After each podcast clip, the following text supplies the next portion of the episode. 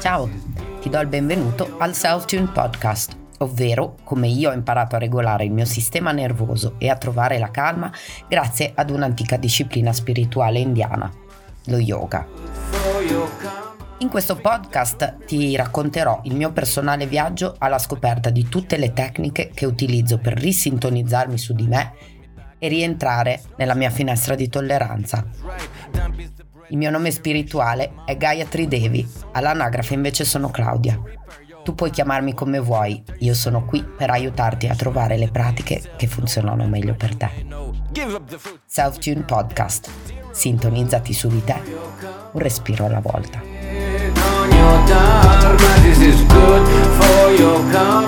Please don't wait someone else and you change the world. Prima di tutto vorrei partire con un disclaimer. Questo podcast non contiene informazioni di natura medica o psicologica professionale. Se senti di avere bisogno di supporto psicologico, per favore rivolgiti ad un professionista che ti possa aiutare.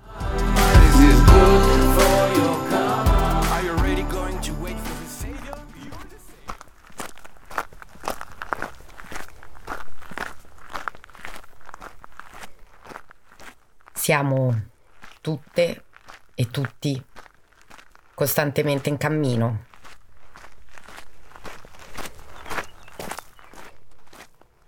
Sono davvero molto felice di augurarti un buon ascolto della seconda puntata del mio podcast.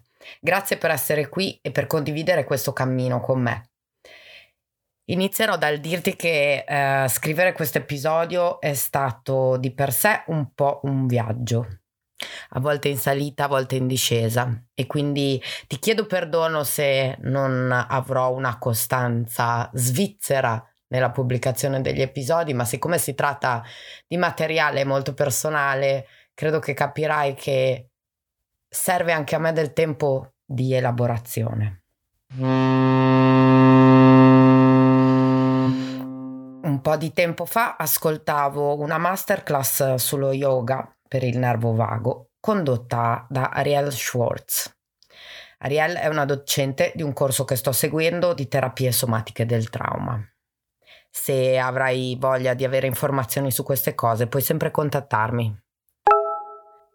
Tra tante cose che raccontava e spiegava, mh, tutte abbastanza tecniche relative al nervo vago e a come lavorare con questo apparato del nostro eh, corpo, ha detto una cosa che era di natura generale, che però mi è rimasta davvero impressa.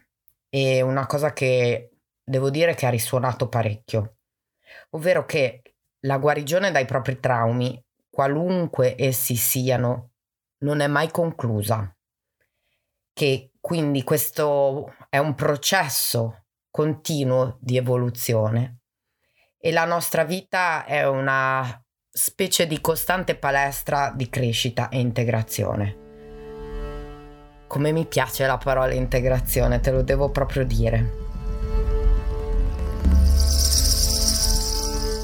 E io, e io lo so molto bene che questo è un processo continuo di crescita e integrazione.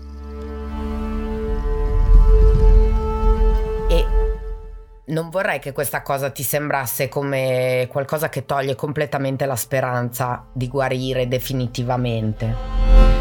Perché se è stato detto da una terapeuta e autrice di bestseller di fama mondiale, questo spiega molto bene che possiamo, se ci vogliamo un po' impegnare, trasformare questo senso di aspettativa che nutriamo nei confronti della terapia come qualcosa che ti guarisce istantaneamente, una medicina, una pillola e avere un approccio un pochino differente.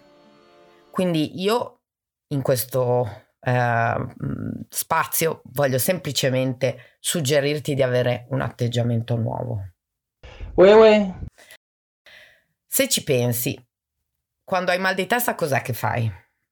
Eh, se sei come la grande maggioranza delle persone, prendi un analgesico e dopo pochi minuti il mal di testa è passato.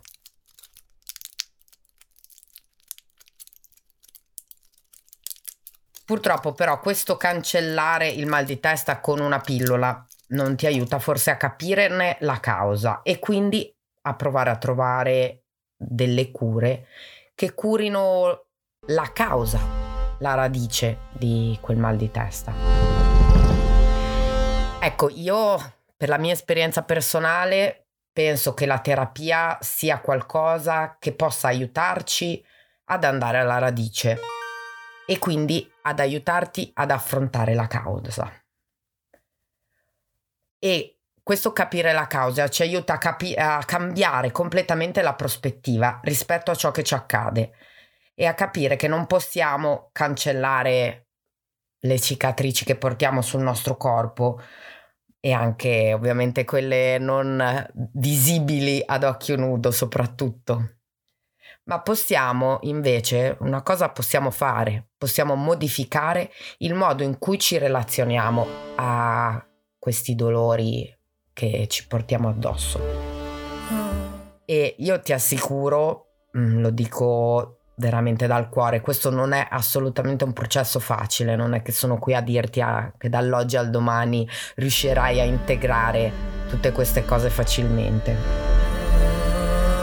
Infatti, secondo me, il modo in cui incorporiamo nella nostra vita le esperienze che ci accadono è esattamente eh, il punto di qualsiasi percorso di guarigione e verso il vivere una vita piena, una vita di benessere.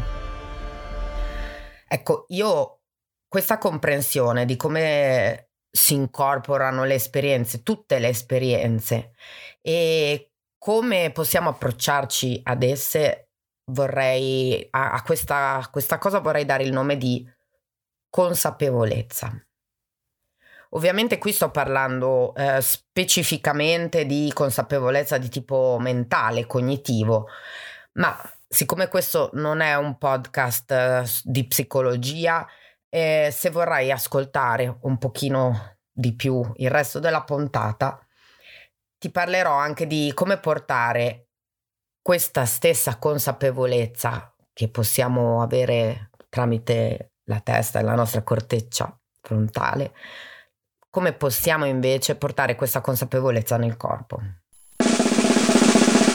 E quindi, attenzione, la consapevolezza secondo me è parte integrante della cura. Senza consapevolezza, per quanto mi riguarda, nulla di ciò che facciamo ha veramente valore. Vabbè, ma eh, facciamo un attimo un passo indietro, facciamo il nostro esercizietto scolastico solito che mi piace un sacco. Che cosa significa consapevolezza? E siccome so che ti piace tantissimo questa cosa, ho deciso di farlo spiegare al nostro amico Google. Consapevolezza, lo stato mentale di sapere qualcosa. Questa eh, definizione tradotta dal Cambridge Advanced Learners Dictionary è una definizione molto essenziale, ma eh, vorrei provare a capire insieme a te eh, perché ho scelto questa parola come tema di questa seconda puntata. Vado dritta al punto? Ma no, ho deciso che ti racconto come al solito un pochino della mia storia.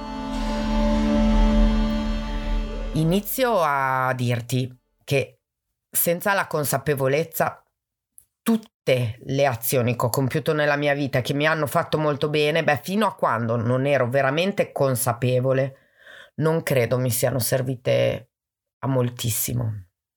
Sicuramente mi hanno permesso di trovare un sollievo momentaneo a ciò che mi accadeva attorno, ma non erano utili nel modo in cui sto cercando di spiegarlo a te ora.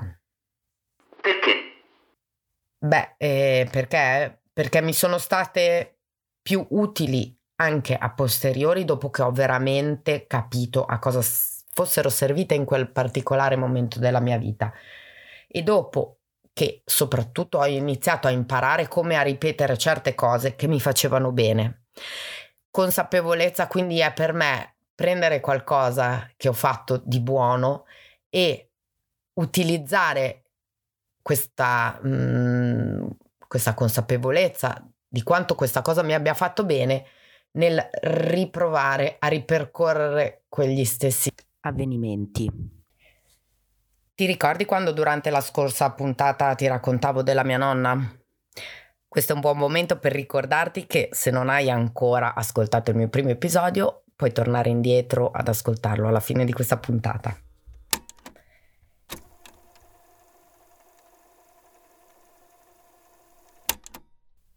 Bene, io dalla mia nonna non andavo solamente ogni tanto, come succede ai bambini normali. Io ad un certo punto mi ci sono direttamente trasferita ed è importante per me condividere con te adesso che quello che ti sto per raccontare è stato parecchio complesso da mettere giù su carta mentre scrivevo questo episodio. Se lo sto facendo è proprio perché mh, mm, penso che questo mio mettermi a nudo possa aiutare anche te e perché ti possano ispirare a cercare il bene. E investo tutto il tempo che sto investendo, che non è solamente il tempo dell'orologio, ma è un tempo mentale, un tempo emotivo in questo progetto perché eh, credo fortemente e lo sento anche nel cuore che questa cosa sia potenzialmente utile a tante persone. Bene, quando ero piccina i miei genitori mi hanno aiutato tantissimo a livello cognitivo, mi hanno stimolato in tantissimi modi, mia mamma è inglese, io sono perfettamente bilingue, leggevo tantissimo, disegnavo, ho imparato a suonare due strumenti musicali, però a casa mia non c'era quello che io potrei definire un ambiente favorevole a eh, svilupparmi anche eh, emotivamente, un ambiente che avrebbe favorito anche la mia crescita emotiva. Quella che ti sto per raccontare quindi è una storia che potrei definire di, di resilienza, ma la cosa importante di tutto questo che ti sto dicendo è il fatto che ad un certo punto ho capito quanto lo sia stato. E quindi fino a che non ho portato questa consapevolezza dentro a questa storia non era veramente utile. Questa comprensione l'ho avuta grazie all'analisi junghiana che sto facendo e quindi devo fare un ringraziamento alla dottoressa Cristiani con cui sto lavorando molto bene dal 2019. Mi fermo un secondo. Qui devo fare un attimo una digressione. Come probabilmente hai già capito, le digressioni mi piacciono un sacco. Non vedo errori. Tu ti chiederai, ma non stai parlando di tecniche per lavorare sul proprio corpo? E hai ragione, infatti lavorare sul corpo è importantissimo, ma è anche molto molto importante comprendere la cron- connessione con la parte corticale. E qui ci tengo a rassicurare il mio babbo, che io amorevolmente chiamo il prof, che pensa che io voglia buttare via completamente tutto il lavoro che ho fatto con la terapia il lavoro, diciamo, terapeutico, analitico, si può definire come terapia top down. E ora ti darò la definizione. Top down, termine tratto dall'informatica. In psicologia si intende l'approccio classico di sessioni in cui si discute a voce e si analizzano i problemi con lo psicologo. Si parte cioè dal pensiero con l'obiettivo anche di influenzare le emozioni e il corpo. Quindi io penso che la terapia top down, quella psicologica classica che lavora fondamentalmente sulla corteccia frontale, sia molto importante, ma non può essere l'unico strumento che utilizziamo. Il corpo è certamente un elemento fondamentale della nostra equazione, perché è da qui, osservando il corpo, che vediamo concretamente come rispondiamo agli stimoli. Infatti la nostra risposta agli stimoli esterni spesso e volentieri è regolata da parti del cervello che non sono assolutamente legate alla nostra sfera del pensiero, alla nostra sfera verbale. Sono cioè le parti più antiche che attivano il nostro sistema nervoso autonomo. Ok, riprendo la mia storia. Insomma, quando avevo circa 8-9 anni mi sono trasferita a casa della nonna. Ho letteralmente messo qualche vestito in un sacchettino di plastica e ho lasciato la casa dei miei genitori. Ho attraversato la strada, per fortuna la nonna era veramente vicina e mi sono trasferita a casa sua. Casa sua era sicuramente un luogo dove mi sentivo al sicuro e dove mi sentivo anche molto amata. Infatti, purtroppo, a casa dei miei genitori da un po' di tempo, eh, considerando poiché ero una bambina, facevo fatica a dormire. Soffrivo di insonnia, soprattutto quando il mio babbo viaggiava, il che succedeva veramente spesso, perché la sua vita accademica lo portava a essere molto spesso in giro. E qui mi viene anche da domandarmi se questa fosse una necessità reale di tipo professionale o anche una necessità di scappare in qualche modo da quello che stava vivendo a casa. Infatti da un po' di tempo mia madre si era trasferita a dormire nel suo studio e Un'altra cosa che succedeva piuttosto spesso e sempre più frequentemente erano diciamo queste gite che mia madre faceva dalla sua scrivania verso la cucina per riempirsi il bicchiere. Insomma, io penso che una bambina di 8-9 anni non fosse felice in quell'ambiente, in uno spazio dove la madre era molto più affezionata al suo bicchiere che a lei e in un luogo dove nemmeno il padre c'era mai. Quando poi i miei genitori erano tutti e due assieme nella stessa casa, io venivo utilizzata per fare il postino. Dovevo portare dallo studio di mia madre allo studio di mio padre dei simpatici bigliettini in cui loro si scambiavano le loro comunicazioni. E se mio padre in qualche modo a modo suo c'era. In quel periodo però l'unica relazione che avevo con mia madre era la necessità di lasciarla in pace. Infatti dei pochi ricordi che ho di quel periodo vedo lei seduta di spalle alla sua scrivania con il suo immancabile boccalone di birra pieno accanto e io immagino che stia lavorando e tutte le volte che mi avvicino lei mi grida Keep quiet! Shut up! Insomma, quella bambina nella sua stessa casa doveva farsi trasparente, doveva non dare fastidio, doveva obbedire alle istruzioni e in un certo senso si sentiva sempre, costantemente sotto attacco.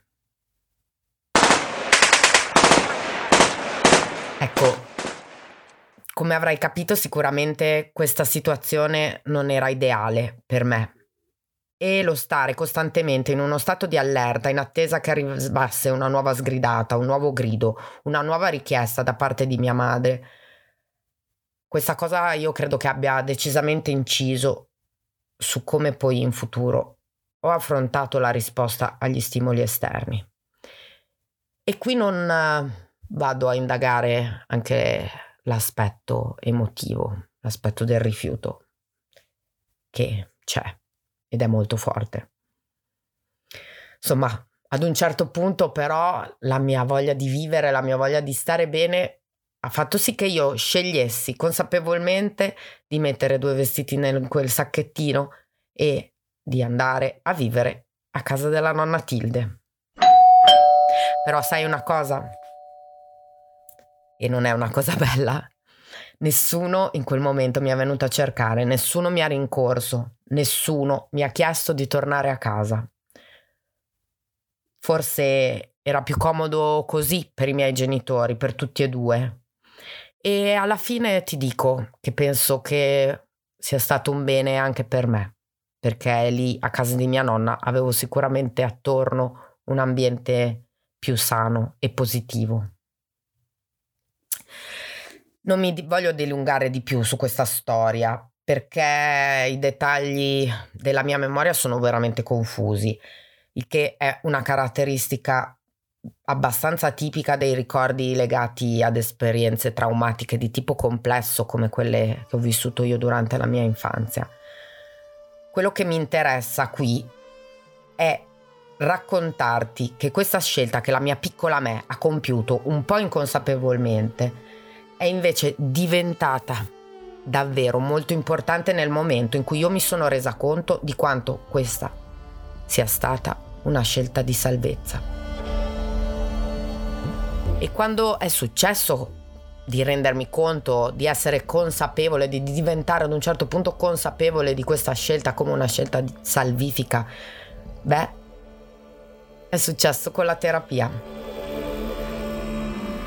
Infatti, ultimamente, durante una seduta di psicanalisi, la mia analista si è fermata, mi ha guardata e mi ha detto, si rende conto di, dell'importanza di questa cosa che ha fatto? Insomma, ha cercato di farmi riconoscere il mio trasferirmi a casa della nonna una azione davvero fondamentale qualcosa che ho fatto così da piccola che però era una scelta importante nell'andare in direzione della luce, verso le cose positive della vita. Però io fino a quel momento non avevo veramente capito l'importanza di questa cosa, fino a che non me lo ha fatto notare lei. Insomma, in quel momento mi si è aperto una specie di illuminazione davanti, è stato veramente un momento culminante dell'ultimo periodo. E quindi adesso tu mi chiederai. Quindi cosa ha a che fare questo con lo yoga? Lo yoga c'entra, c'entra e come. Lo yoga è stata una di quelle azioni, di quelle pratiche che ho scelto di fare, magari inconsapevolmente nel momento in cui ho iniziato a farle, ma di fatto sentivo quanto mi faceva bene. Ogni tanto però mi rendo conto, e non so se sia una cosa che capita anche a te, che spesso e volentieri ricado in comportamenti un po' nocivi verso me stessa. Forse perché sono quelli che conosco meglio e quelli familiari. Invece fermarsi e riconoscere che ci sono invece delle cose che ci fanno molto bene e ripetere quelle pratiche, quelle azioni che ci fanno bene, ecco, quello è veramente importante ed è uno strumento che ci aiuta a cambiare la nostra relazione verso tutte le cose. Qui è doveroso fare un ringraziamento e mostrare la mia riconoscenza, la mia gratitudine infinita verso il mio maestro Yogrishi Viketu e soprattutto a Piero Casanova che me l'ha presentato. Senza infatti il lavoro sul corpo, io credo che soltanto con la terapia non sarei eh, riuscita ad avere tutti gli strumenti che ho eh, a disposizione per trovare il benessere anche nei momenti di difficoltà, nel, durante le tempeste, piano piano si riesce a tornare in uno stato di calma, in quella che si chiama la finestra di tolleranza. E perché lo yoga è importante? Lo yoga come tante terapie che lavorano sul corpo.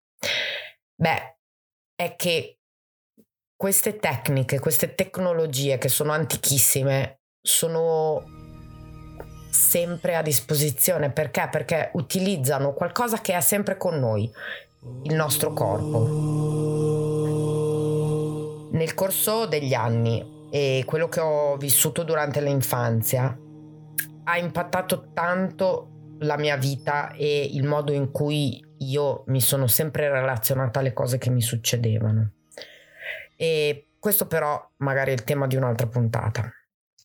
Per cui se posso offrirti una chiave di lettura, un suggerimento, è quello di, se hai voglia, ora prendere una penna e magari scrivere queste cose sul tuo quaderno, fermarti a riflettere e guardare indietro a tutte quelle azioni positive che ti hanno reso più forte e mostrato la direzione mh, mm, verso la luce e verso il bene.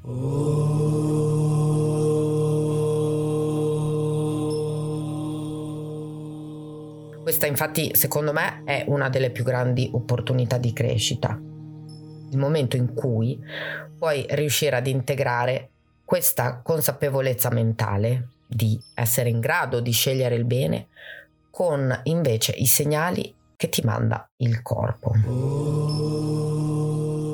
Perché non può esistere un cervello senza il corpo e non esiste un corpo senza il cervello.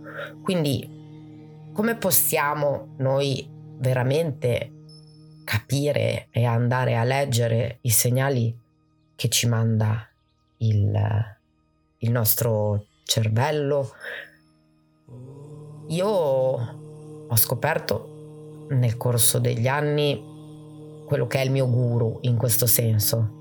Il mio guru è il mio respiro.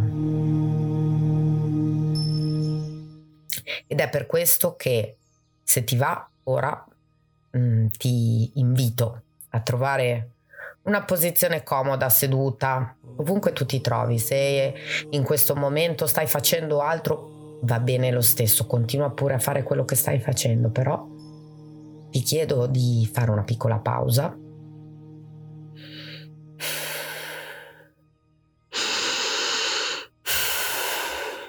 Iniziare ad osservare il tuo respiro. Osservalo. Inizia a sentire l'aria che entra dalle narici e poi seguila fino dentro al tuo corpo e osserva quelle parti del tuo corpo che eventualmente si muovono perché impattate dal movimento dell'aria che entra nei tuoi polmoni. Prova a notare come quando l'aria esce, il tuo corpo di nuovo potrebbe cambiare forma.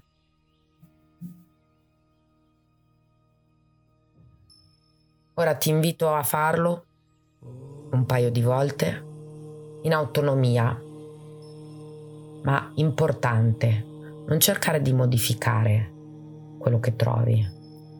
Semplicemente resta lì un attimo e sii consapevole di com'è. Il ritmo, la profondità,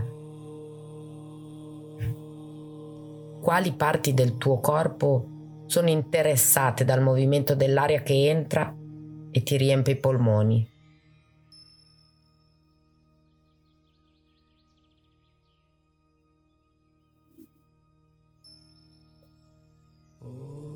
Se ti dovessi distrarre non è un problema. Osserva la distrazione e prova con gentilezza, con amore a ritornare in presenza del tuo respiro, consapevole. Segui l'aria che entra e che esce. Osservala senza giudicare e senza modificare.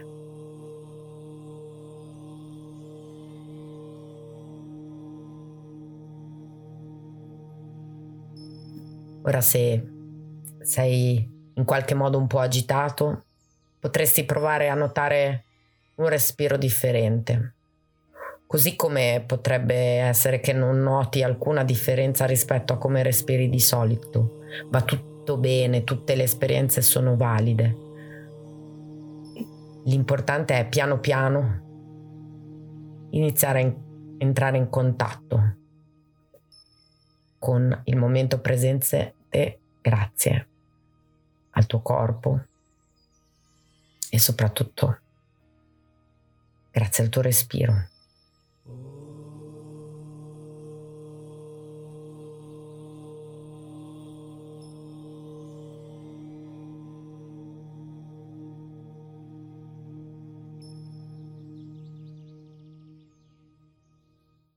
Ora ti chiedo che cosa hai notato. Che cos'è che particolarmente ha chiamato l'attenzione del tuo respiro?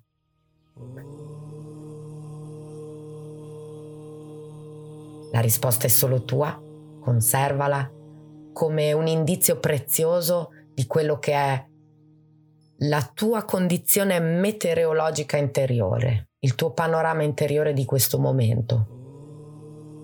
Puoi prendere questo esercizio e farlo ovunque tu ti trovi, tutte le volte che vuoi durante il giorno,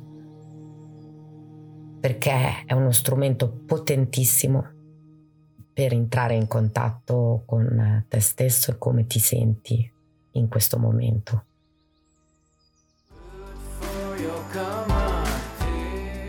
Io ti ringrazio per essere stata stato stat qui con me in questo spazio. Ti ringrazio per avermi ascoltata con attenzione, per aver fatto questo breve esercizio di centratura con me. E voglio ringraziare di nuovo tutte le persone che mi aiutano a sviluppare questa idea. E ci rivediamo alla prossima puntata. Io sono Gaia Tridevi e questo è Self Tune Podcast. Who do you speak to when you hold your mic? Is there a message or just get some more likes? Think about those guys who have reached the self without using any books or lying on a shelf. It's time to take off to the cosmic land. In other words, to the chariot descend. Start right now. Time has been wasted enough. Otherwise, they'd say, Oh my gosh, he fell. Good luck. Come on.